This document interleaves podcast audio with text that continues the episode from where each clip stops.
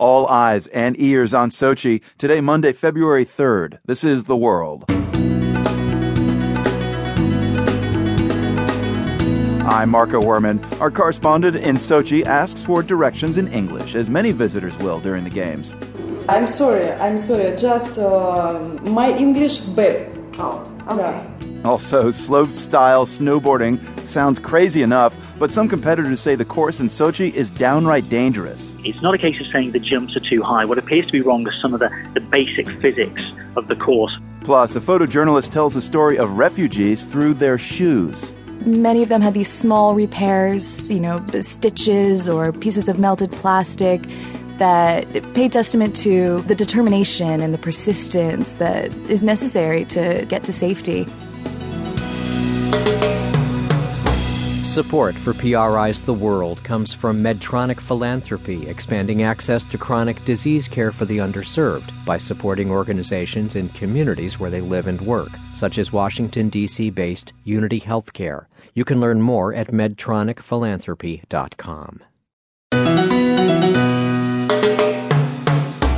I'm Marco Werman. This is The World. The world's gaze is now on Sochi, where the Winter Olympics get underway in just a few days. Russia's southernmost city lies between the Caucasus Mountains and the Black Sea, and before the Games, it was mostly a domestic resort town. But with the Olympics, Russian President Vladimir Putin has spared no expense to make it an international destination. These games have become the most expensive in history, with an estimated price tag as high as $50 billion, and that doesn't count the costs of Sochi residents themselves. As the world's Julia Barton reports, people in Sochi have sacrificed their time, money, and more. On the eve of the Olympics, Sochi is having last minute jitters about hosting foreign guests. Hello. Hi. I'm Julia Barton with BBC. When I try to speak with a travel agent on Sochi's main pedestrian mall, she looks petrified. Uh, I'm sorry, I'm sorry. Just uh, my English. Um, сейчас скажу даже как. My English bad. Oh, okay. Да. This is why Sochi residents who speak English are in demand day and night.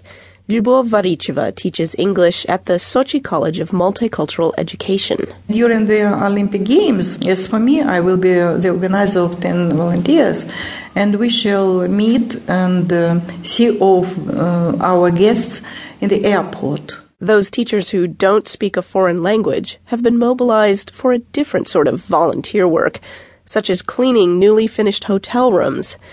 This strains the meaning of the word volunteering, as Varicheva calls it, but she doesn't want to criticize the city administration for making demands. Varicheva does say students shouldn't expect to see much of their teachers over the next few weeks. If the teacher worked during the whole night, it is impossible uh, to come and uh, to have uh, to, to teach the, his students at school. Varicheva and other Sochi residents are quick to say they're grateful for the huge amount of infrastructure that Olympic spending has brought to their city. For the first time, the city has several high speed rail lines. Dear passengers, careful treatment of the train's property maintains the levels of comfort for your journey. Mountain tunnels and bridges, plus a new highway, have turned Sochi into one of the most expensive construction projects in Russian history. But in a modest office above the new freeway, a private contractor complains he hasn't been paid for the work he's done. Karim Safarovich is from Uzbekistan, but has lived in Sochi 24 years. He says he got a contract three and a half years ago to build dormitories for some of the security forces now stationed here. He claims things went bad with his bosses when he asked to be paid. When the whole money thing was brought up, the people who owe me money started a fight on the construction site, and they had me put in jail for 10 days so that I wouldn't ask for the money. Afterwards, they said they had all the police and prosecutors in their pockets. Go ahead and report it, they said. It won't help. And now they've blocked my phone. I can't call anyone. Safarovich says he's owed close to $450,000, which he needs to pay his workers. He's come to ask migrant advocate Semyon Simonov for help.